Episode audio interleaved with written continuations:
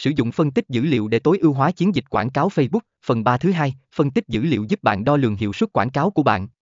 Bạn có thể xem xét tỷ lệ chuyển đổi, tỷ lệ tương tác và các mục tiêu khác để biết được quảng cáo nào đang hoạt động tốt và nên được tối ưu hóa, cũng như quảng cáo nào cần điều chỉnh. Cuối cùng, phân tích dữ liệu giúp bạn tiết kiệm ngân sách quảng cáo. Thay vì tiêu tiền vào các quảng cáo không hiệu quả, bạn có thể xác định được chiến dịch nào đang mang lại lợi nhuận cao nhất và tập trung nguồn lực vào đó. 3. Các loại dữ liệu cần thu thập một thống kê tổng quan chiến dịch khi bắt đầu tối ưu hóa chiến dịch quảng cáo trên Facebook, việc thu thập các thống kê tổng quan là một bước quan trọng. Điều này bao gồm